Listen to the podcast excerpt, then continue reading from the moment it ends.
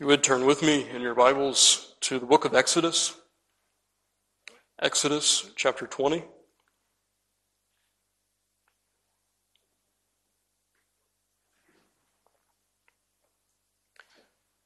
And this evening, we'll read the entirety of the second table of the law, which you'll find beginning there at verse 12.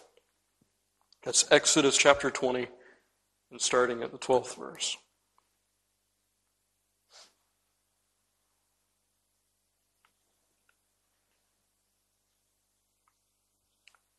Beloved, hear once again the inerrant, the infallible, the holy word of the living God.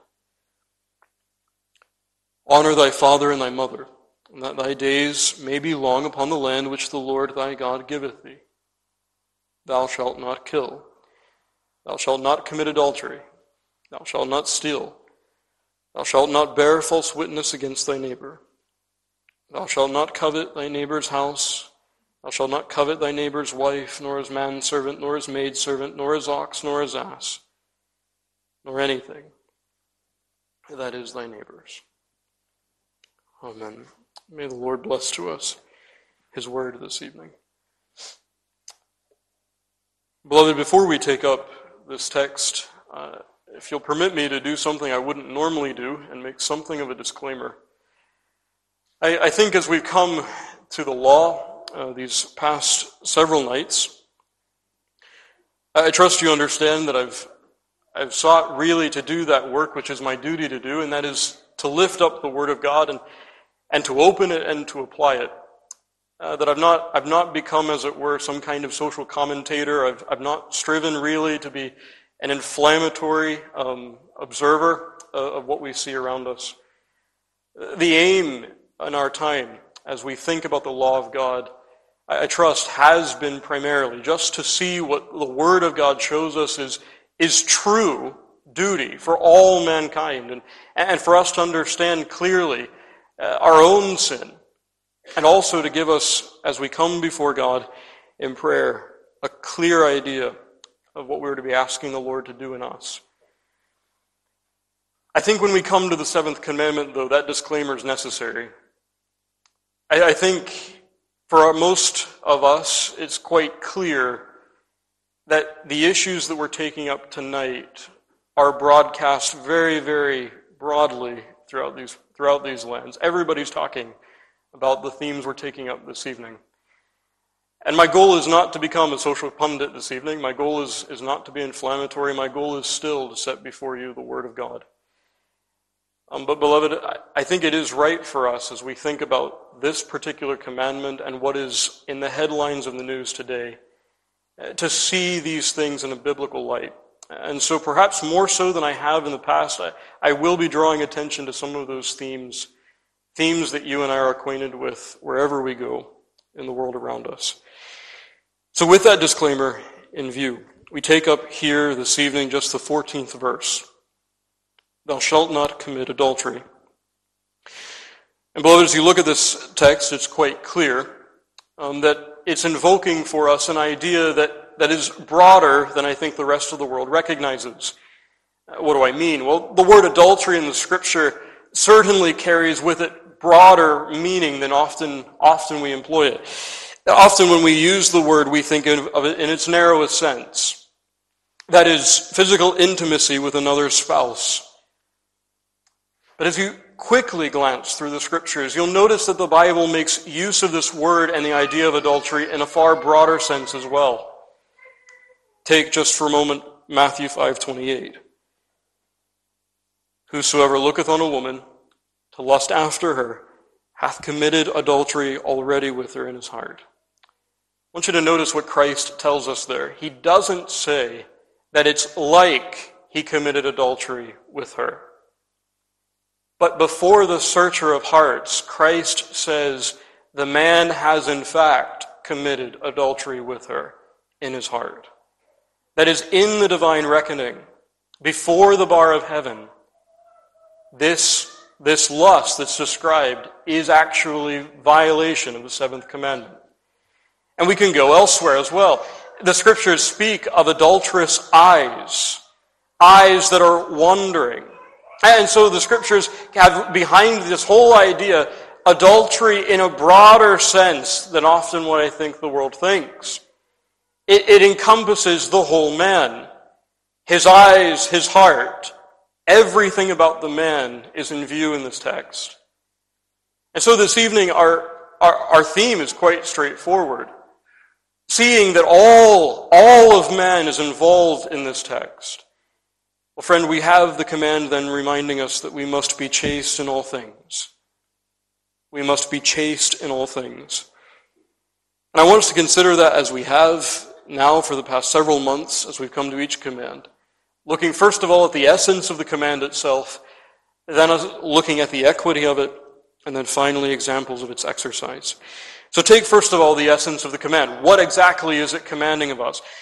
And friend, as I've already alluded to you, the text is quite clear. The, the law itself is quite clear in, in conjunction with the other scriptures just briefly mentioned that man's inclinations, his thoughts, and his behaviors are in view. In, in other words, we're not looking here purely at something that is visible, something that is external. Here the law pertains to the whole man in every regard. And and friend, this evening, the first observation that really puts us in contact with the world around us is how this law prescribes for us proper inclinations, chaste inclinations. I, I, begin here, friend, because this is precisely where the world does.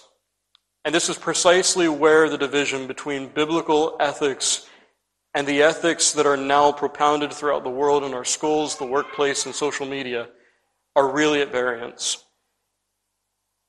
You see, we live in a society, friend, that would argue genuinely that inclinations are morally infallible. We live in a world where we are told that feelings cannot be wrong. But what do the scriptures say, and how does that relate to this command before us?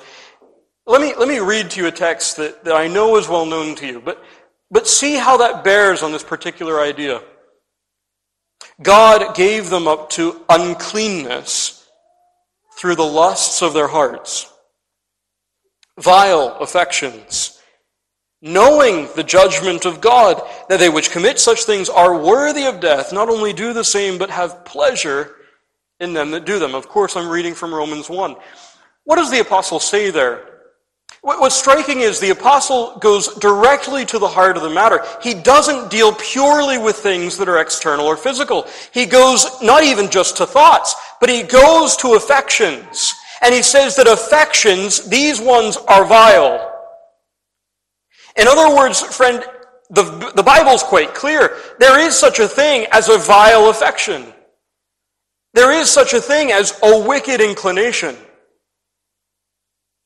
And so the Bible, in one voice, and we could go right throughout the scriptures, of course, you know that. But with one voice, the Bible screams that affections can be wrong, that feelings are no infallible guide when it comes to morality. Friend, I want you to think about that just for a moment and, and see how, how this relates to the seventh commandment. The seventh commandment comes to us and says, as it does, as the law of God does in every other respect, but, but see how in the seventh commandment it comes to man and it reminds man that God is sovereign over your inclinations. He's sovereign over your affections. You know, beloved, as you look at Romans 1, uh, just the text that I read to you there, he says that these affections that are contrary to the law of God, he says, he says they're vile. They're unnatural. And you and I know that he's dealing here particularly with sodomy, but, but as we look at the seventh commandment requiring chastity on every level, it's important for us to remember that, that what the apostle says here about those inclinations specifically can certainly be applied to every violation of the seventh commandment. Every inclination to uncleanness. Every inclination of whatever sort. Every inclination is unnatural because says the scriptures again in one voice. Man was made to function physically and spiritually only as God had ordained him to do so under his institutions. And so, friend, it's not only the sodomite and sodomite inclinations that are unnatural. But, friend, the fornicator, the adulterer, the person strapped in lust, all of those you and I are supposed to see, though on a spectrum, are nonetheless unnatural. It's not how man is supposed to be. And the scriptures are clear that in his very inclinations, in his very affections, man can become unnatural. Why is this why is this unnatural, friend? First of all, and just very briefly, this reminds us, beloved, that the law of God prescribes that man's heart runs in the same channel as his law in all things. I esteem, says the psalmist, all thy precepts concerning all things to be right. He says, whatever, whatever my inclinations may be, whatever my feelings may tell me, it is your law that I judge to be right in all things. Friend, what does that say to the adulterous heart? To the one who is coveting another man's wife? To the other person strapped again with lust of any sort? How does that compare with the psalmist's disposition?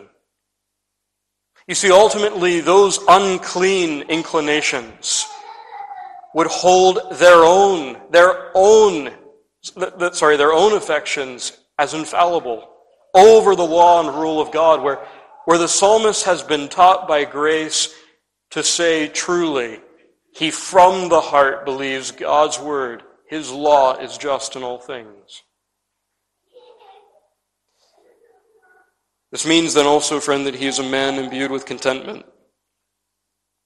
Friend, the adulterous mind and heart cannot do as God commands him to rejoice with the wife of his youth.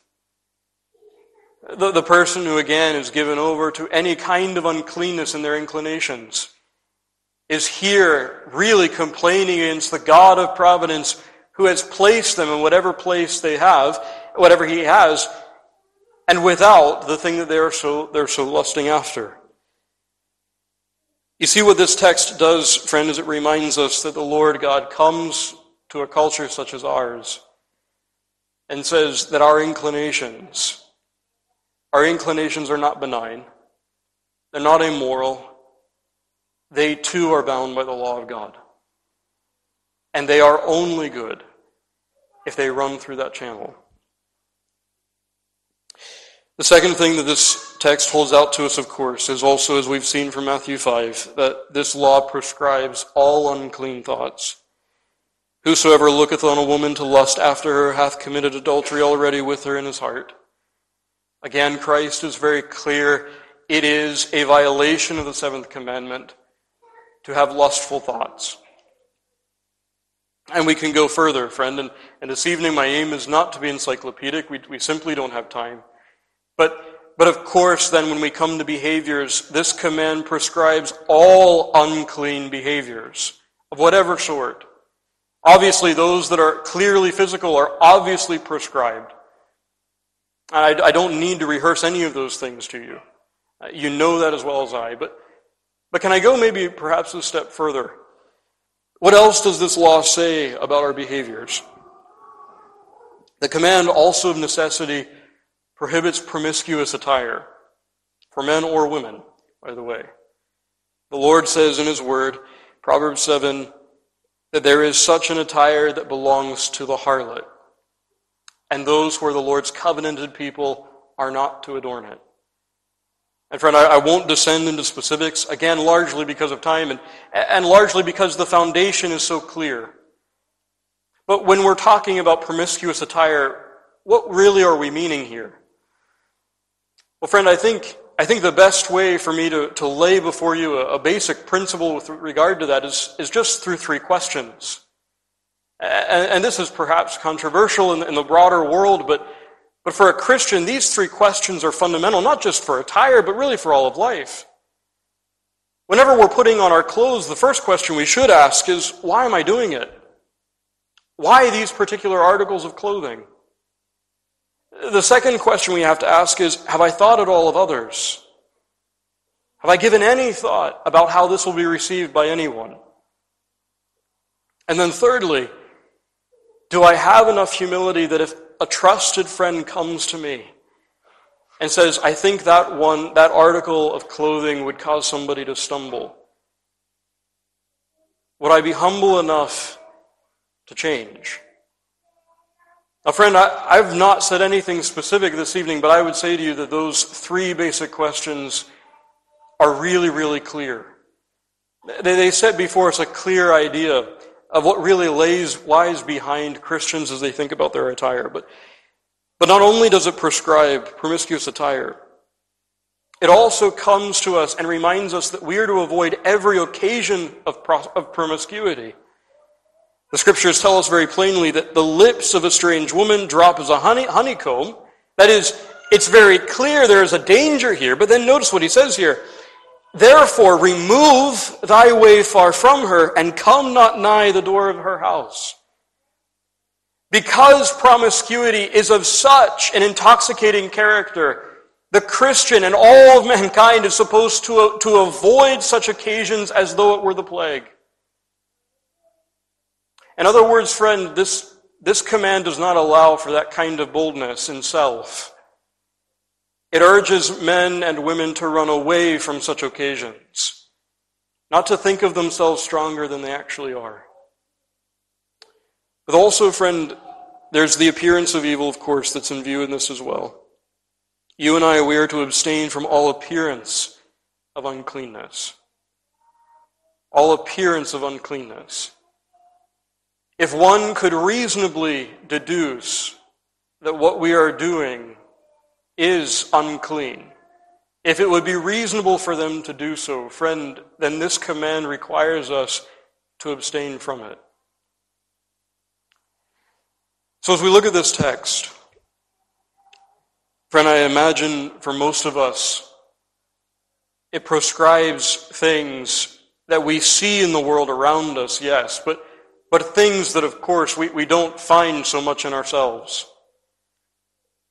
But as I'm not, I'm not preaching to Stormont this evening, I'm not preaching in Westminster or Edinburgh or anything like that. As I'm speaking to a congregation uh, who I know, uh, to, to those who professed that they, they hold, hold to, to maintaining a faithful testimony to Christ in a declining age. I would submit to you that the seventh commandment still offers us a challenge. You see, we may not be a people inclined to the kinds of uncleannesses that we see around us. But we need to be very clear that that contagion manifests itself among us in a different way. Just for a moment, note how the apostle, note how the psalmist describes himself. He says, Rivers of water run down mine eyes because they, that is sinners, keep not thy law. You see, friend, even if, even if the outrages of uncleanness that we see around us today are not found among us, can we say that we are still sensitive, still mindful of the shock value those things should have with us? Or have those things become normal to us too? Have we lost a sense of the grief that we're supposed to have when we see these things enacted? Oh, friend, I know that we talk about these things and, and we share them and we shake our heads as we talk about these, these, uh, these atrocities. But can we say, as the psalmist does, that when we think about these things, rivers of water run from our eyes. Beloved, if we can't say that, make no mistake, that contagion is found in us. We partake of the spirit of our generation.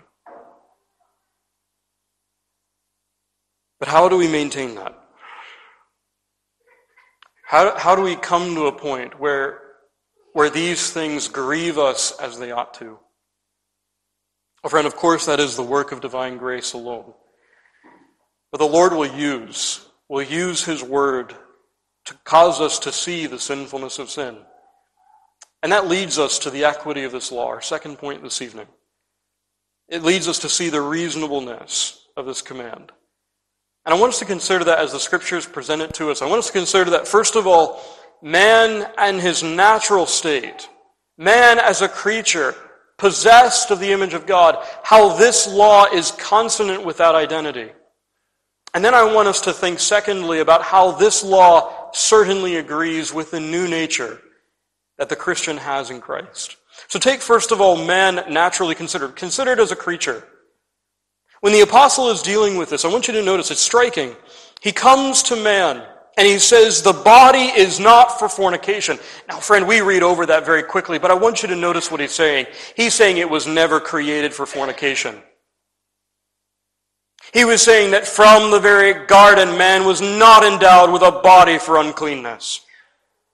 That is, in its very constitution, in its very intention, man, made in the image of God, was given a body, as he says here, for the Lord. That's man in the garden. And friend, as we've said to you, as I've said to you several times now, that has vast implications. Vast implications. And the apostle teases them out for us. He says just a few verses later, he says, Flee fornication. Every sin that a man doeth is without the body, but he that committeth fornication sinneth against his own body. He's saying, look, the body was never made for uncleanness, but when you devote it to such an end, it's like you are taking, it's like you're taking a valuable tool and you're breaking it through its misuse. It would be like a king taking his ambassador and making that ambassador in front of the onlooking world do some menial task. And you see, friend, in doing so, that only casts dishonor upon the king who sent him. That's the idea behind this text. He's saying when men devote themselves, when they devote themselves either physically or would devote themselves by their desires and inclinations to such uncleanness, well, friend, they're not functioning. They're not just functioning impurely. They're functioning contrary to the very constitution of their human nature. As creatures made, imago Dei, image of God. What do I mean? Friend, when you and I see, as we see around us, just uncleanness on every corner, you and I, according to these texts, are supposed to see that that's not humanity. Those are men who are becoming beasts. I, I, think, I think we've lost this, and, and this would take so much more time, really, really, to make clear. But but friend, the apostle is saying that when, when you see this kind of thing, it's not just that these ones have, that these ones, as it were, have violated a moral code, though of course they have.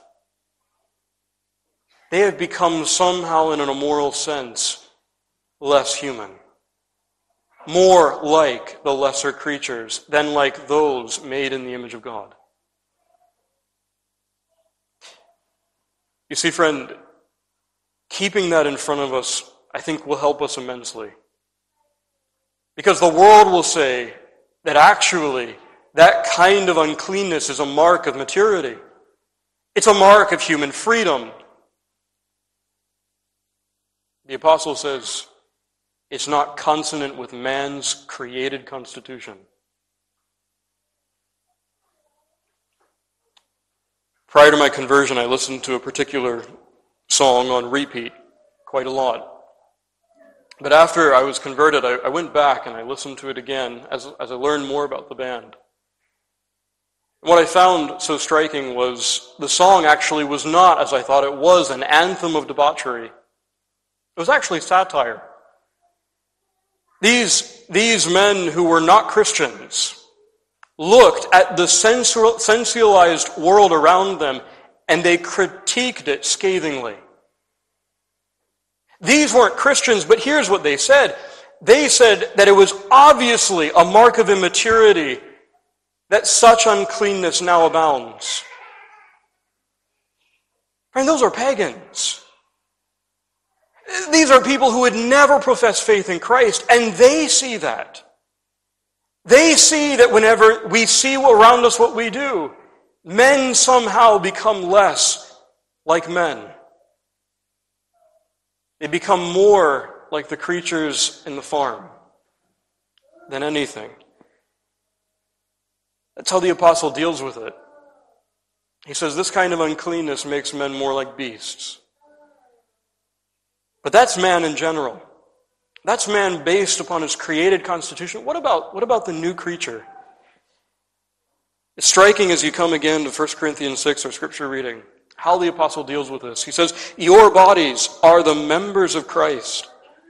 Shall I then take the members of Christ and make them the members of an harlot? God forbid. Your body is the temple of the Holy Ghost. Ye are not your own. Ye are bought with a price. Glorify God in your body and in your spirit, which are God's. It's so striking, isn't it, what the apostle does? He, he, he looks at man as he is created. He reminds us that man was created to, to function cleanly and under the institutions God had established. But then he moves to a redemptive element. He comes to the new creation and he says, Christ has redeemed your bodies as well as your souls. He's purchased them. And therefore, you are doubly obliged to make sure that these are only employed in the most chaste of ways. It's a staggering argument, isn't it? He says you need to contemplate who owns you. You need to contemplate not only what it means to be a human created in the image of God. Yes, though, though that image is greatly obscured yet still present, you also need to contemplate what it means for you to be one who has been purchased by Christ and inhabited, he says, by the Spirit of God. Friend, do you realize that your bodies have been purchased by the Lord? Yes, these, these, these compounds of dust, Christ also has them. Dominion over them as his purchase. And so says the apostle, any inclination to devote them to any other purpose than that which is clean is a clear indication that, that the soul has forgotten that these things are the Lord's, both by creation and through Christ's redemption. And so, friend, this command then so very clearly comes to us as the most equitable of commands. Does it not? Does, does it not come to us reminding us that, that such uncleanness is beneath a creature created, a reasonable soul, created in the image of God. Does it not come to us then as Christians reminding us that, that such uncleanness certainly does not become those who have been purchased body and soul by Christ? Certainly, friend, it does come to us in such a way. And so it reminds us, as the Word of God does in Proverbs 22, that it must be a mark of divine judgment when such uncleanness abounds, both in the world and among professing Christians. The mouth of a strange woman is a deep pit. He that is abhorred of the Lord shall fall therein. Know what, the, what Proverbs 22 tells us. It's a mark of divine judgment when men and women give themselves over to uncleanness. Friends, as we look at this text, just very briefly, surely we can see around us the effects of this judgment. Surely we can, see that as men look at this particular command that is most equitable, that it's somehow restrictive, somehow keeping men from, from, from being men, and, and somehow keeping humans from, from their liberality. Surely we can see that that the effects of that only prove that we are under judgment. What do I mean? Well, friend, just very briefly, surely if we think about it for more than a moment, there's a correlation between the increase, the increase of sensuality the elevation of the lesser creatures and the degradation of human life.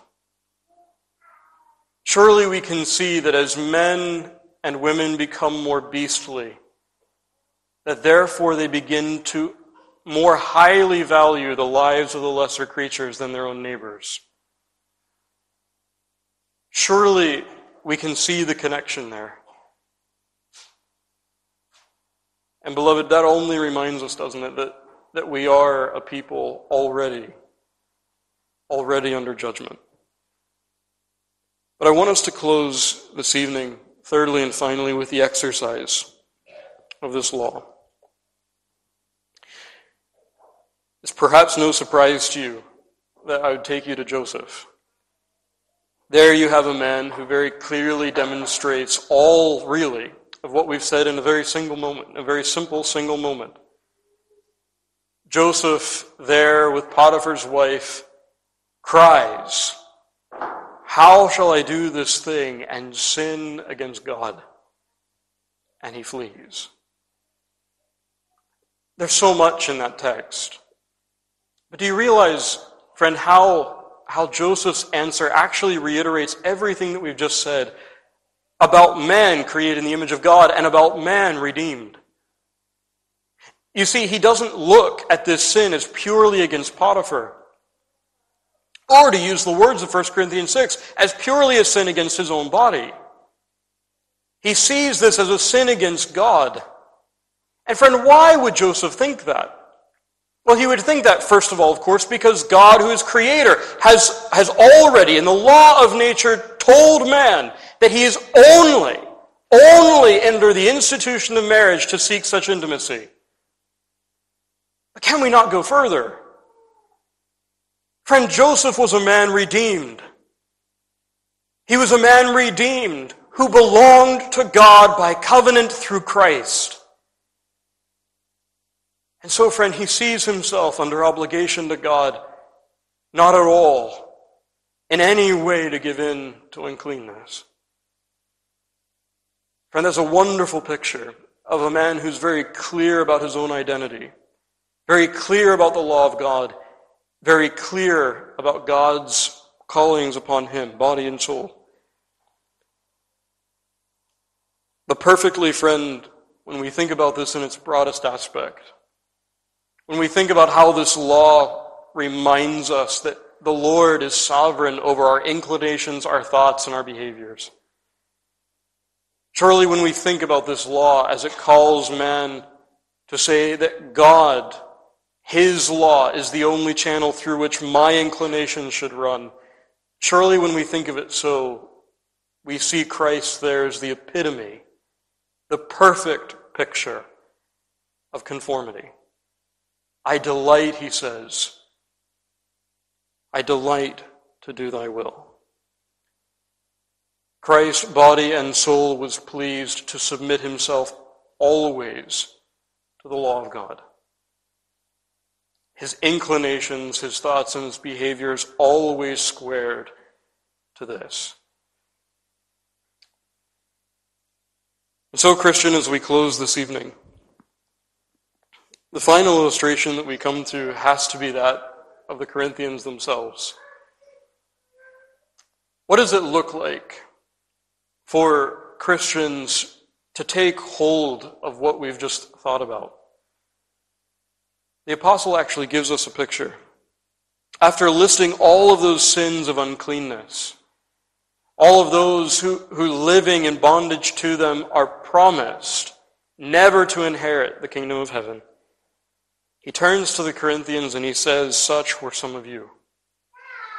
Friend, I would encourage you to go back and read through that list. Encourage you to go back and read through all the kinds of uncleanness the apostle mentions there. And then emphasize these words, and such were some of you. He's saying that there were those who were engaged in such things, things you wouldn't name even behind a pulpit, and yet they were redeemed. And then he says this, but ye are washed, but ye are sanctified, but ye are justified in the name of the Lord Jesus and by the Spirit of our God. He turns to the Corinthians and he says very clearly, but a change has occurred. A change has occurred, and it's evident that that change has occurred because you are no longer unclean, you're washed. And he means that, friend. He means that in two ways, as he explains. He means that in the sense that they are no longer enslaved to those things. And he means that because also they are justified before the bar of heaven. In the Lord Jesus Christ, all manner of uncleanness, as Zechariah 13.1 reminds us, all manner of uncleanness is cleansed in that fountain of Christ's own blood. Beloved, there you have a clear picture that our society needs to see and to hear. They need to hear that far, far from constricting humanity, this law actually shows us what normal humanity is. And it shows us also that only in the Lord Jesus Christ are men and women made normal. Only in the one who is the perfect, the second Adam, is that image of God restored progressively and promised to be restored completely, such that all manner of uncleanness dies, and they are made more, more into the likeness of Jesus Christ, the only normal, the only perfect man. Amen.